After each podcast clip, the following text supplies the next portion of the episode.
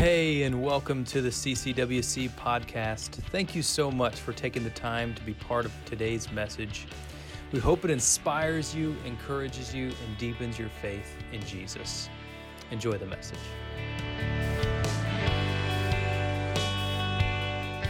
In fourth grade, excuse me, at four years old, my best friend was Bobby Frederick. In first grade, my best friend was Aaron Troyer. He's a great artist, still is. In fifth grade, my best friend was Anthony Trumpauer. In eighth grade, my best friend was Marcus Talley. In 10th grade, my best friend was Chippy. When I was a freshman in college, my best friend was Marcelo Santana. When I was a junior in college, my best friend was Dave Grove. When I graduated college and got married, my best friend was Cherie Stoik. Now Warner, in case you were wondering. Yes, the same Cherie. Yeah, she doesn't get mixed up with all the other Cheries very often. Friendship is an interesting thing. Friendship is something that, when it comes to people, you and I, or you and, and someone else, lateral relationships, friendships can vary. We have what we might consider um, maybe the last, uh, I would say, two decades, these things called BFF, which is just a more lazy way of saying your best friend, right? Before that, you had a best friend. You only had one, and that was, that was it. You have friends, you have acquaintances, you have people that, that maybe you let into, into inner circles, and there's, there's, there's varying circles to which you, you feel like you can trust someone or they trust you.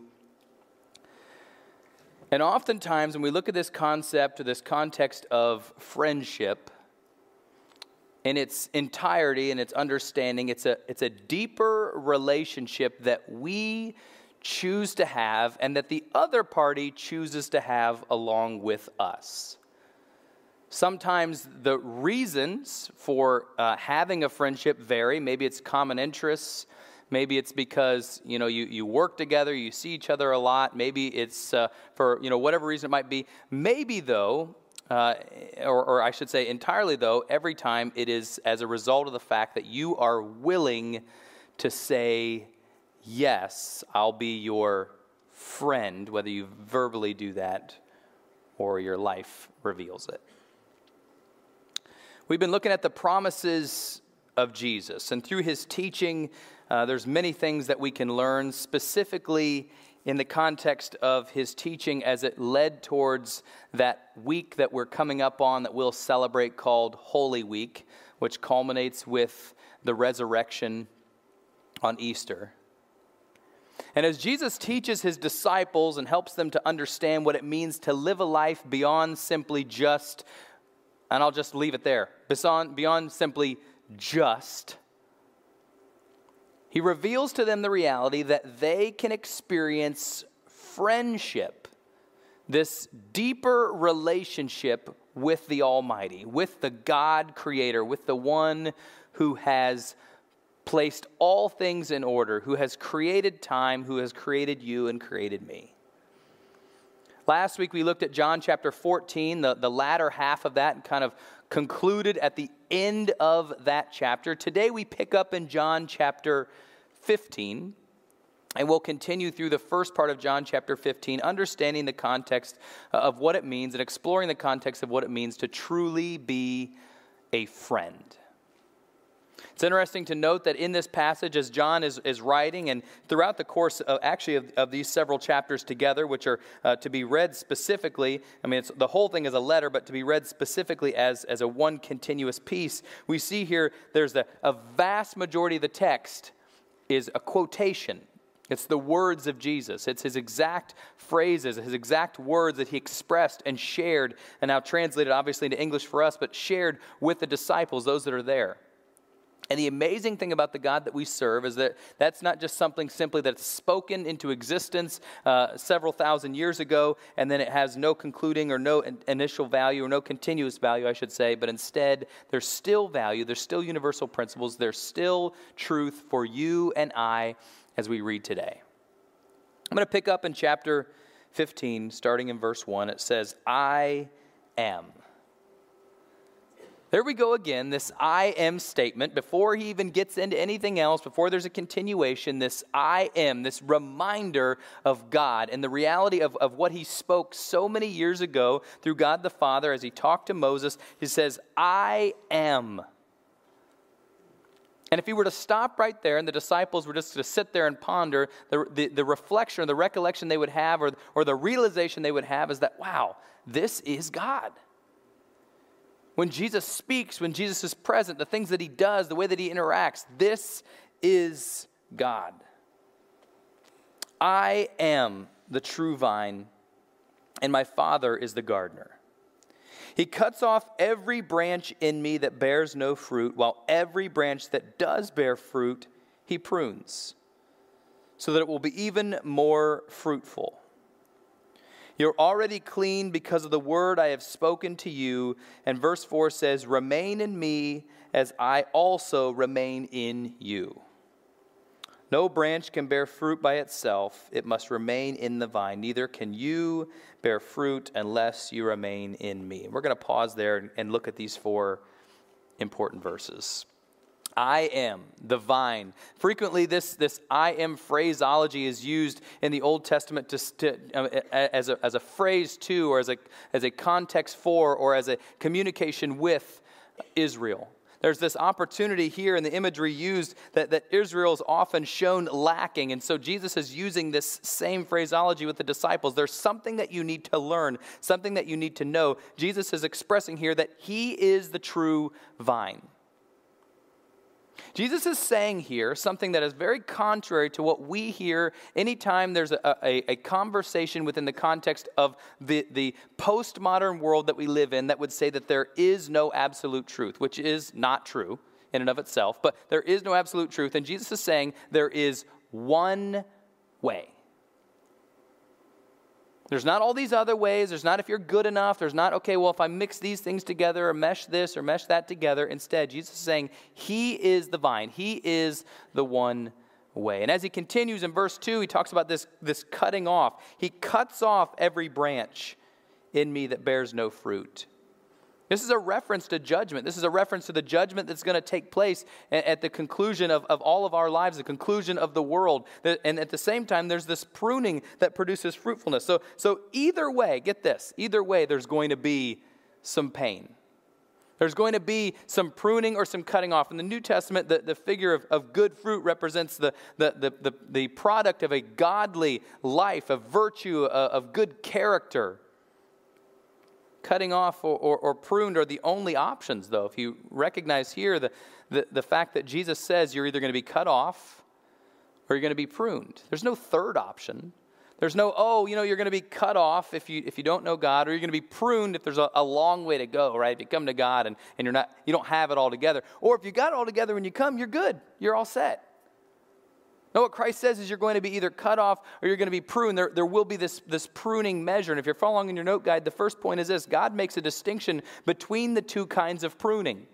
He makes a distinction between these two kinds of pruning, which are the only two ways. Specifically, the first one is separating. There's separating that will take place. There's a separation that will take place. And sadly, many won't realize this separation or experience this separation until it's too late. What Jesus is saying here is after the judgment takes place or at the point of judgment, you will be separated from God. The reason that we can experience real joy, real hope, lasting peace in the world that we have now is because we live in the presence of a holy God, whether you're a believer or not. The good that is in the world is the godliness that is in the world. If you live in a world where no Holy Spirit is present, you will not experience this. And that separation is more than just not being in the light with God, it's about living in a place with no hope, no peace. And that's literally what brings this absolute anguish, this struggle, this discouragement. The second one is this the, the cutting back branches. Now, this is one for the believer to recognize the fact that, that fruitful branches are cut back to promote growth.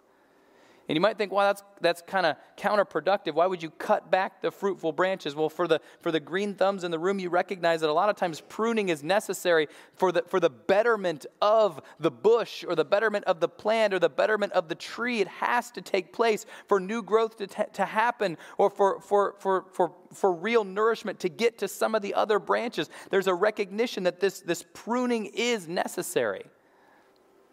And symbolically in our life, sometimes God has to prune back some of the things in our life, not even necessarily bad things. We all recognize that God, when He steps into our life, He recognizes He sheds light on the things in our lives that might not honor Him, right? There's a, a relationship you might be in, or there's, there's a way that you're spending your, your time, or, or a thought process you have that's continuously negative. And God, he'll, he'll come in and He'll prune those away. But sometimes He prunes away things in our lives that aren't necessarily bad. And as we were singing one of those songs earlier, we are talking about how God is the best, right? And I thought to myself for a minute, really, He's the only. And sometimes we get things in our lives that are good. And God says, you know what? Those are good things, but they're taking away from the best, the only. And so I'm going to prune those things away because I want to know you and I want you to know me in a greater, more deep way in this friendship, in this life that we have. In other words, God sometimes must sometimes discipline us to strengthen our character and our faith. Nobody wants to hear the word discipline. Discipline isn't a great thing. It's, it's not like, hey, most of us, uh, maybe you do, and I, I won't, uh, you know, I'll applaud you if you do, but most of us don't get up in the morning and say, God, thank you for this day. Please discipline me today. I'll tell you, I, I, am guilty. I don't think I've prayed that more than a couple times in my life, and probably uh, they had coincided with this specific principle or passage. But what God does through this pruning is He disciplines us, He makes us new, He, he helps us to see Him in a greater way. The branches that don't bear fruit are, are cut off from the trunk because they are worthless. They're just simply taking up space, they're taking up energy. And sadly, sometimes in the context of the church, this might step on some toes. Sometimes, in the context of the church, they infest the rest of the tree or the rest of the vine. And so, what God's saying here is, what Jesus is saying here is that, hey, sometimes we got to cut these things off because they're going to have a negative effect, a negative impact on the rest of the bush, of the plant, of the tree, of the vine.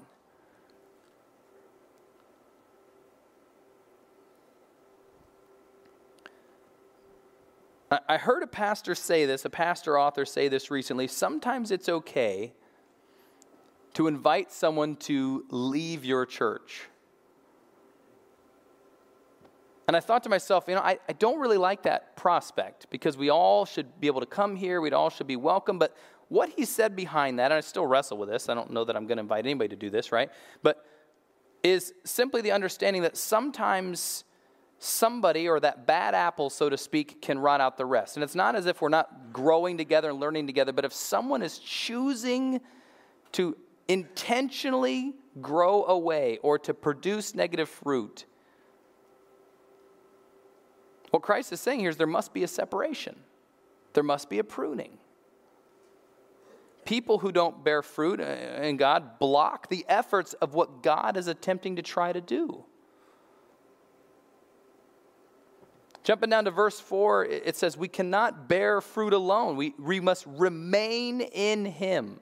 We must remain in God. The believer has no fruitfulness away from or apart from the union uh, of God, the fellowship with Him, with Christ. And the point is this a branch out of contact with a vine is lifeless. A branch out of contact with the vine is lifeless. You've probably seen this as well as I have. Maybe you cut a branch off.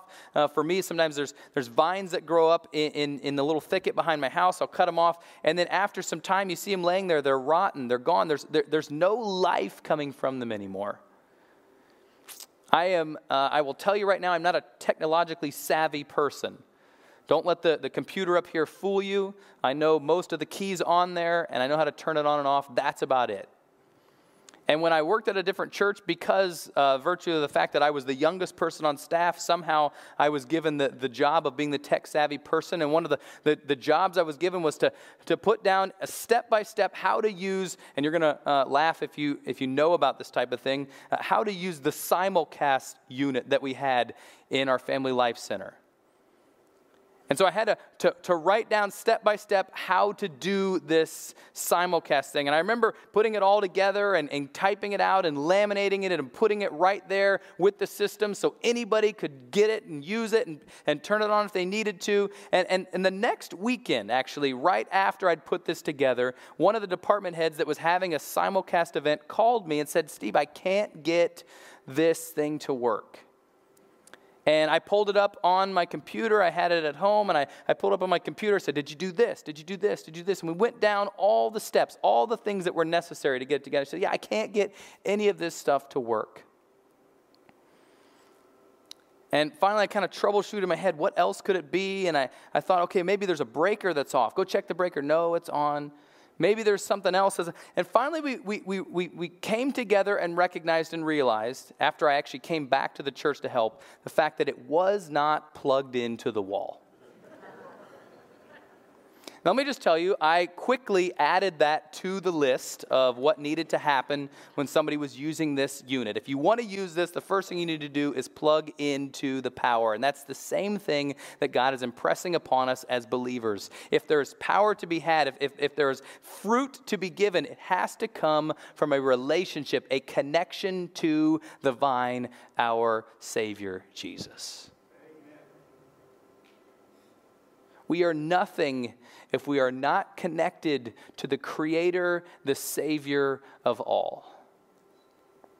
Jesus goes on in verse 5, and it reads like this I am the vine, and you are the branches.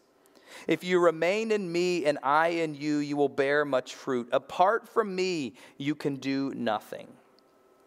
If you do not remain in me, you are like a branch that is thrown away and withers. Such branches are picked up, thrown into the fire, and burned. If you remain in me, if you, excuse me, if you re- remain in me and my words remain in you, ask whatever you wish and it will be done for you. This is to my Father's glory that you bear much fruit, showing yourself to be my disciples. It's interesting there in verse 5, once again, I am. You know, the, the, the imagery here, the metaphor is not lost on the disciples. Once again, God is revealing who He is through the person of Jesus, recognizing right now that He has this ultimate power. He is, I am the vine, He states. This repetition gives emphasis, importance upon this statement. A living union with, with Christ is absolutely necessary because without it, there is nothing. There is no purpose in life. There is no reason for life. There is, there is nothing for us should there not be a union with the one who created us. And then at the same time, God uses us to reach the world. We do so in, in large part by reaching out, by spreading out, by, by, by, by being in the world but not of it. I don't if you know much about the early church, but what took place specifically that brought forth the most growth, the most impact in the largest way was not uh, a bunch of tracts that people had that they handed out.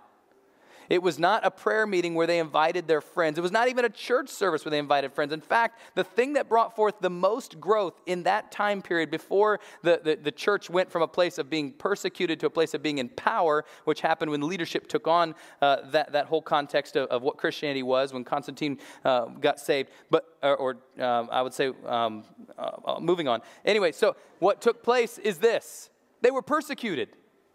And it brought forth a scattering. It brought forth a, a, the reality that we need to go, we need to share, we need to, we need to be the church, we need to be God's hands and feet.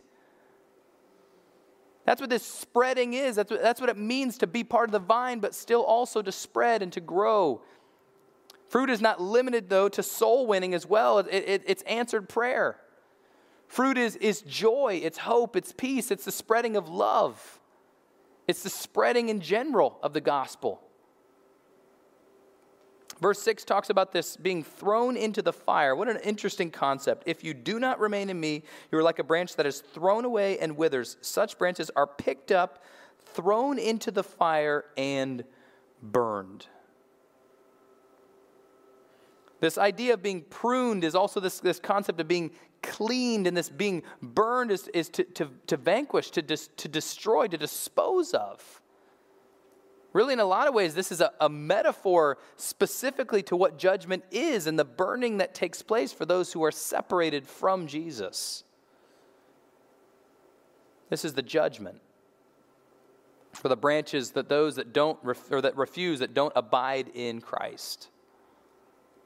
Genuine salvation is, is evidence of this life of faithfulness. And, and here we also see, and, and the point is, if you're following your note guide, that disconnected branches are burned. And, and this metaphorical understanding is that it's more than just simply saying, okay, well, I'm separated from the church, I'm over here on my own, or I'm separated from God, I'm over here on my own. But instead, it's this recognition that that will have eternal implications.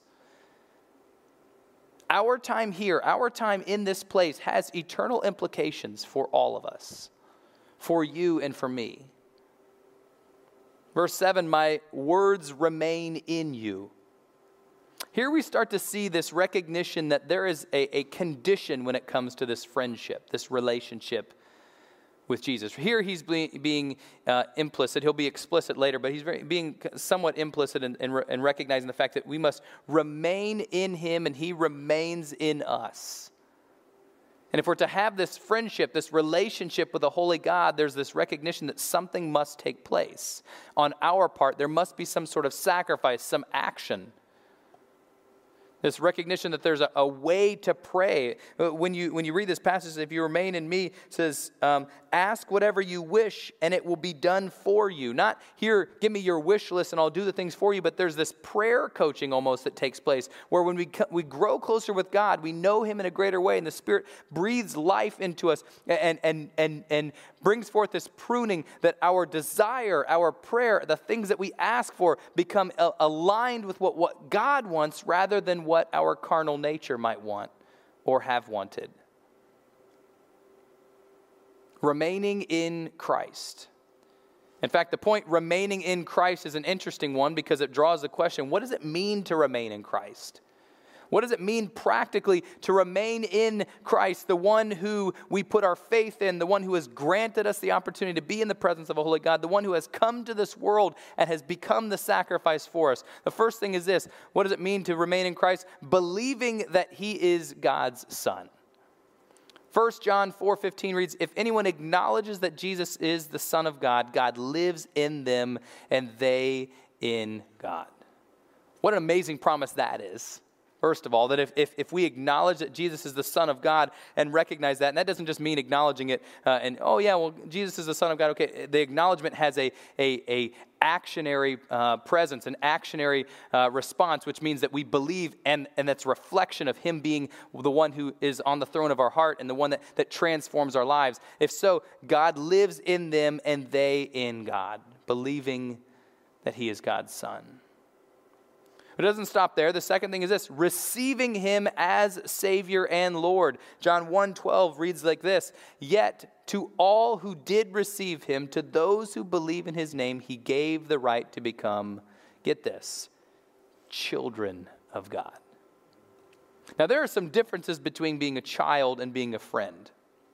All right, there is some difference between what it means to be a, a, child and what it means to be a friend. Those relationships are different. Let me just say, as far as a child is concerned, there is this adoption uh, process that takes place, becoming more like in the understanding of the, the one who adopts you, the one who brings you in. Or at the same time, if, you're, if it's, an, if it's an, a natural birth, you're born directly into that family, which that metaphor doesn't necessarily work as it pertains to God because we're born into sin. So there's an adoption that takes place. But on the friendship level, on the other side, there's a differing variation of what it means to know the person that you are in relationship with. If you are a child or a parent, you know that there's a, a, difference in, in power, maybe based upon the ages that you are. There's a difference in understanding, there's a difference in, in sharing. But when there is a friendship involvement, when we talk about this context of being God's friend, there is a sharing of knowledge, a sharing uh, of resource, a sharing of love and hope. There is a sharing that is far beyond what we might experience in any other relationship. Number three is doing what God says. This isn't really a, a, a, you know a hugely informative thing. It's not wow, that's that's mind blowing. No, this is fundamental. Doing what God says. 1 John three twenty four reads, "The one who keeps God's commands lives in Him, and He in them." If if you if you if you love God, you'll you'll do what He says. And this is how we know that He lives in us. We know it by the Spirit He gave us. The Spirit gives us the opportunity to be able to experience and to know Him in a greater way. Number four, continuing to believe the gospel. 1 John 2 24 says, As you as for you, see that what you have heard from the beginning remains in you. Anybody in here been saved or, or, or you, you, can, you can trace your conversion moment back 20 years or more? Yeah? 30 years? 40, 50? I don't know if I see any more hands. Okay. 60 years? 70? Some of you put your hand down because you don't want me to know how old you are. That's all right. As for you, see that you have heard from the be- from what you have heard from the beginning remains in you. I will have to imagine for some of you, even that maybe had your hand up at 10 years, it can sometimes, in the, in the rigors of life and the discouragement that we see around us on a global scale and on a, even in our own homes sometimes, or maybe within the context of work or school, whatever it might be, sometimes remembering what we have heard from the beginning can be a difficult thing. But one of the things that's required to remain in Christ is the recognition that we continue to believe the gospel. Can I just say this because I love you, and at the same time, I'm saying it to myself? Sometimes we get tripped up on the fact that there are things in life that might even be good, but they're not the gospel. And when we hold on to those things, or we place them on the same level or even higher than the gospel, what can take place is we forget the gospel. And so, we want to remain in Christ, what John is saying here in his first letter is you need to remember what you heard from the beginning. We've all played that game of telephone before where you say something to someone in their ear and then they whisper it to the next person, they whisper to the next person, get to the end, and it's something ridiculous, right? And we sometimes tend to believe those things that, that took place throughout the context of the, of, the, of the messed up message that got to the end, when in essence, what, what, what John is expressing here is the truth that we need to remember that first message, that first thing, that one gospel that actually moves, transforms, and changes us. And that gospel is that Jesus, God, came into this world, lived perfectly died for you and for me. And as a result of his love and his hope and his compassion, he rose from the dead, beating death. And in so doing, giving you and I the opportunity to be able to experience real and lasting spiritual life. And the amazing thing, and I'm going to talk about this during communion, the amazing thing is at, at the point to which he had to leave us, which he did leave this planet, he ascended into heaven. He went to prepare a place for you and for I, for those who remain in the vine, for those friends of his. And at the same time, leaving, like we talked about last week with Revelation, leaving the Holy Spirit or allowing the Holy Spirit to come to be with us during this time so that we wouldn't be alone. And that's the gospel. That's the truth. And then finally, number five, relating in love to the community of believers, Christ's body. John 15, 12, which we will, uh, we, we will read in just a moment, reads like this My command is this love each other as I have loved you. It's pretty straightforward. Because how has Jesus loved you and loved me? He left a place of perfection so that he could die for us. He left a place uh, next to the Father, ne- next to the, the, the, the Father, the, the creator of all, the, the beacon of life and hope. And He came to this world so that you and I might be able to experience real and lasting love. Remain in me, remain in love to the community of believers, Christ's body. My command is this love each other. Not the way that we define it, not the way that you may have seen in the movies, not the way that the world might define it, not the way that, that you, you remember it when you were younger, but my command is this love each other as I have loved you. I think the word that comes to mind when reflecting upon how God loves us is sacrificial. And sacrificial means putting aside our sometimes our own hopes, our own desires. It means sometimes showing tough love to somebody that might be in a place uh, where they continue to, to slip or continue to fall. Sometimes uh, loving someone as Christ loved us means putting everything aside and just listening to someone else's heart without an agenda.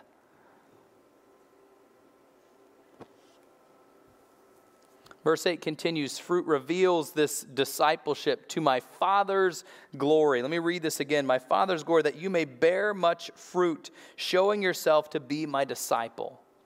The Father's glory is in the work of the Son, and He's also glorified additionally in the fruit bearing of disciples, of you and I.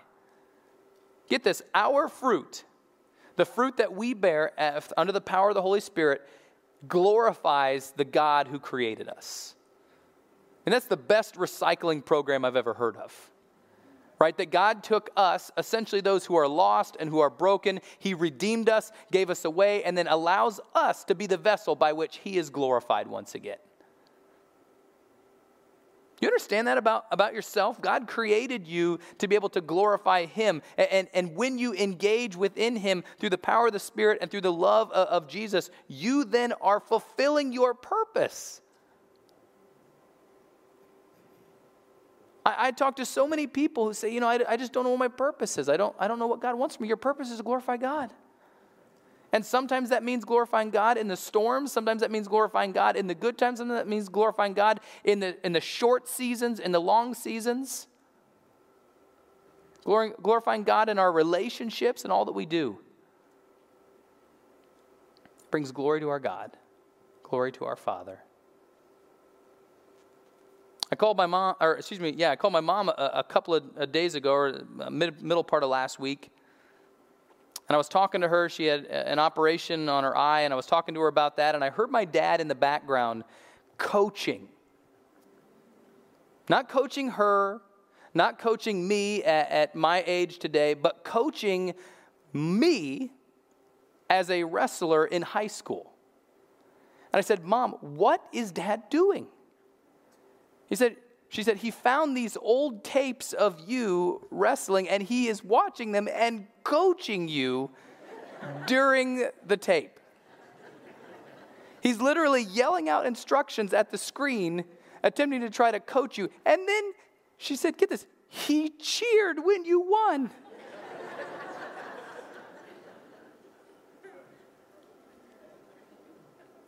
Sometimes, even in ways that we might not imagine even in ways that we don't understand. Let me just get this. Sometimes we don't understand in the midst of the storm or the season. God, why would you allow this? Why would you want this? Why would you call me to that? Sometimes in ways we don't imagine, God is glorified because of our obedience. And in many cases, that's all he asks for. As your friend and as my friend, he, he asks for our obedience and our love. The last point on that one is when a vine bears much fruit, God is glorified. When a vine bears much fruit, God is glorified.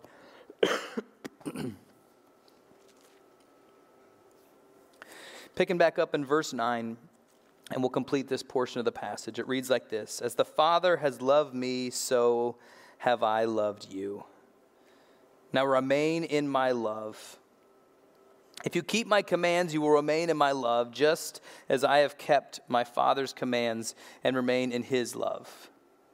I have told you this so that my joy may be in you and that your joy may be complete. My command is this Love each other as I have loved you. Greater love has no one than this to lay down one's life for one's friends. You are my friends if you do what I command. I no longer call you servants because a servant does not know his master's business. Instead, I have called you friends, for everything that I have learned from my Father, I have made known to you. You did not choose me, but I chose you and appointed you so that you might go and bear fruit, fruit that will last. And so that whatever you ask in my name, the Father will give you. In verse 17, this is my command love each other.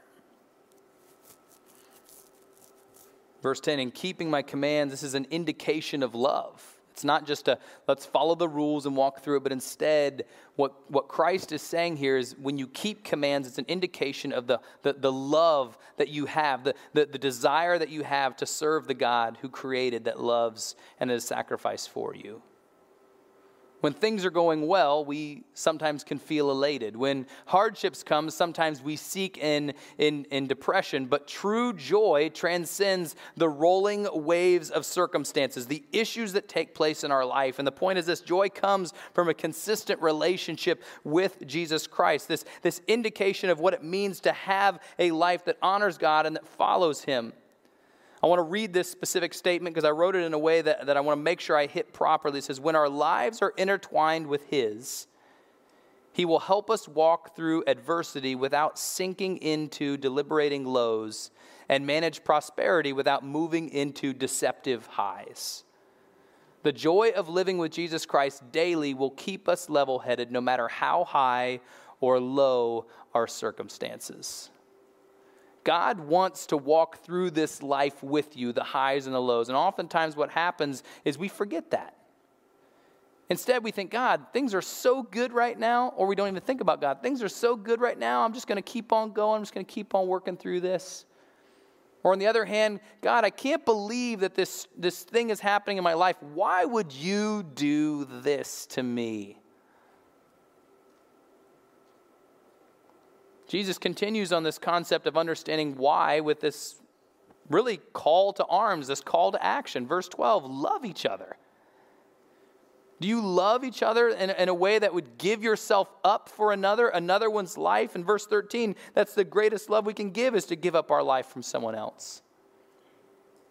Remember hearing the phrase one time that you won't die for something that you're not living for today. That might be true specifically even in our relationships.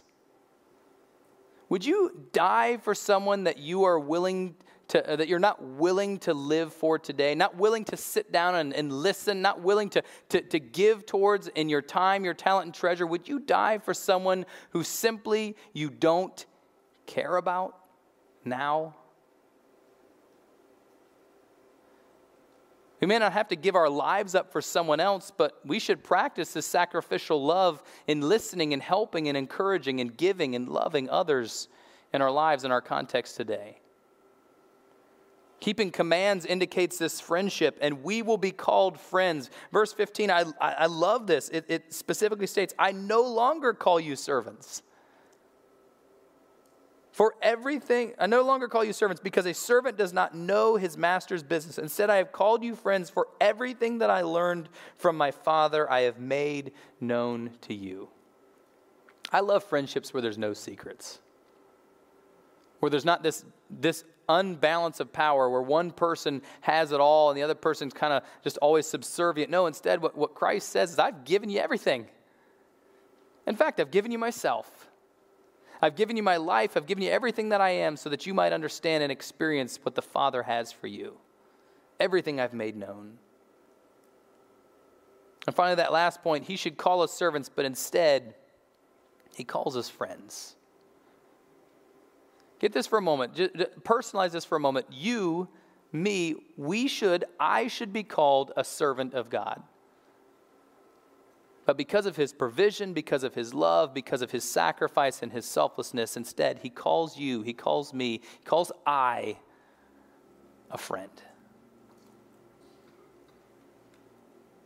And really, what, what better term, what better embrace, what better phrase could we be called than a friend of God? I remember the song lyric I am a friend of God. He calls me friend.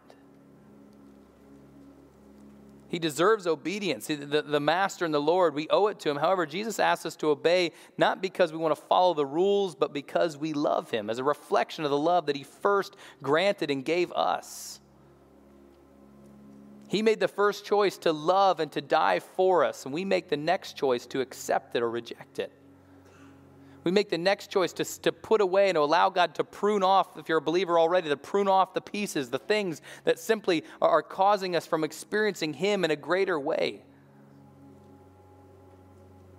Without His choice, get this, without His choice, which it was a choice, without His choice, we have no choice at all. And sometimes you might think, well, maybe that'd be better. It would be nice to just not have to worry about it. Without his choice, we would be lost forever. We would all be pruned off and thrown into the fire. This morning, we, uh, we're going to take a moment and we're going to continue in, in worship through a moment of, of engaging in communion. And I love this passage that we just walked through as it pertains to this understanding of communion of the Lord's Supper because of two reasons. One, the Lord's Supper is a reflection upon, obviously, it's a, it's a duplication. It, it, is a, it, is a, it is an act that we do as a means of grace to be able to be obedient to God and to follow Him and to grow in grace with Him. And that's part of what the Lord's Supper is. But it's also a moment of communion, which, as we, we walk through this passage, we recognize the, the reality that God wants not only for us to be friends with Him, but also for us to engage with each other to love each other. And I know and you know we can't be friends with every single person, but this, this concept of being the body of Christ is one of communal action, communal choice. There, there's a reason why we don't go into our closet and take communion by ourselves, but instead God calls us to do so with connection with one another because it's, it's a communal as well as an individual act of grace. Communion is a moment where we engage together with two physical elements that Jesus had in the, in the first communion table, at the first communion table at the Last Supper. And in this moment, he gathered his disciples together and he, he recalled upon some very telling and very important facts and understanding about their, their, their lives and what was to come with his life, death, and resurrection. And one of the things that he states within that is this understanding that this should be a continuation, an action done continually in remembrance of Him. So here's maybe the question before we even pray to consecrate the elements and move into this moment Do we remember Him? Not just now, cognitively in this moment, but in our lives, in our words, through the way that we spend our time, talent, and treasure as a friend of God. Do we remember him.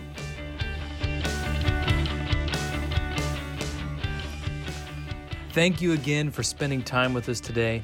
Thank you especially to those of you who give to CCWC. It is through your faithfulness that makes this ministry possible.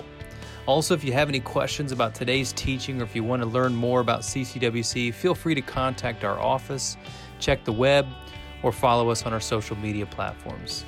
If you enjoyed today's podcast, we do encourage you to take a moment to subscribe and share it with friends. Let this be a blessing to someone else that you love in your life. You're always welcome to join us on Sunday morning for worship, or until then, we'll catch you on the next one. God bless.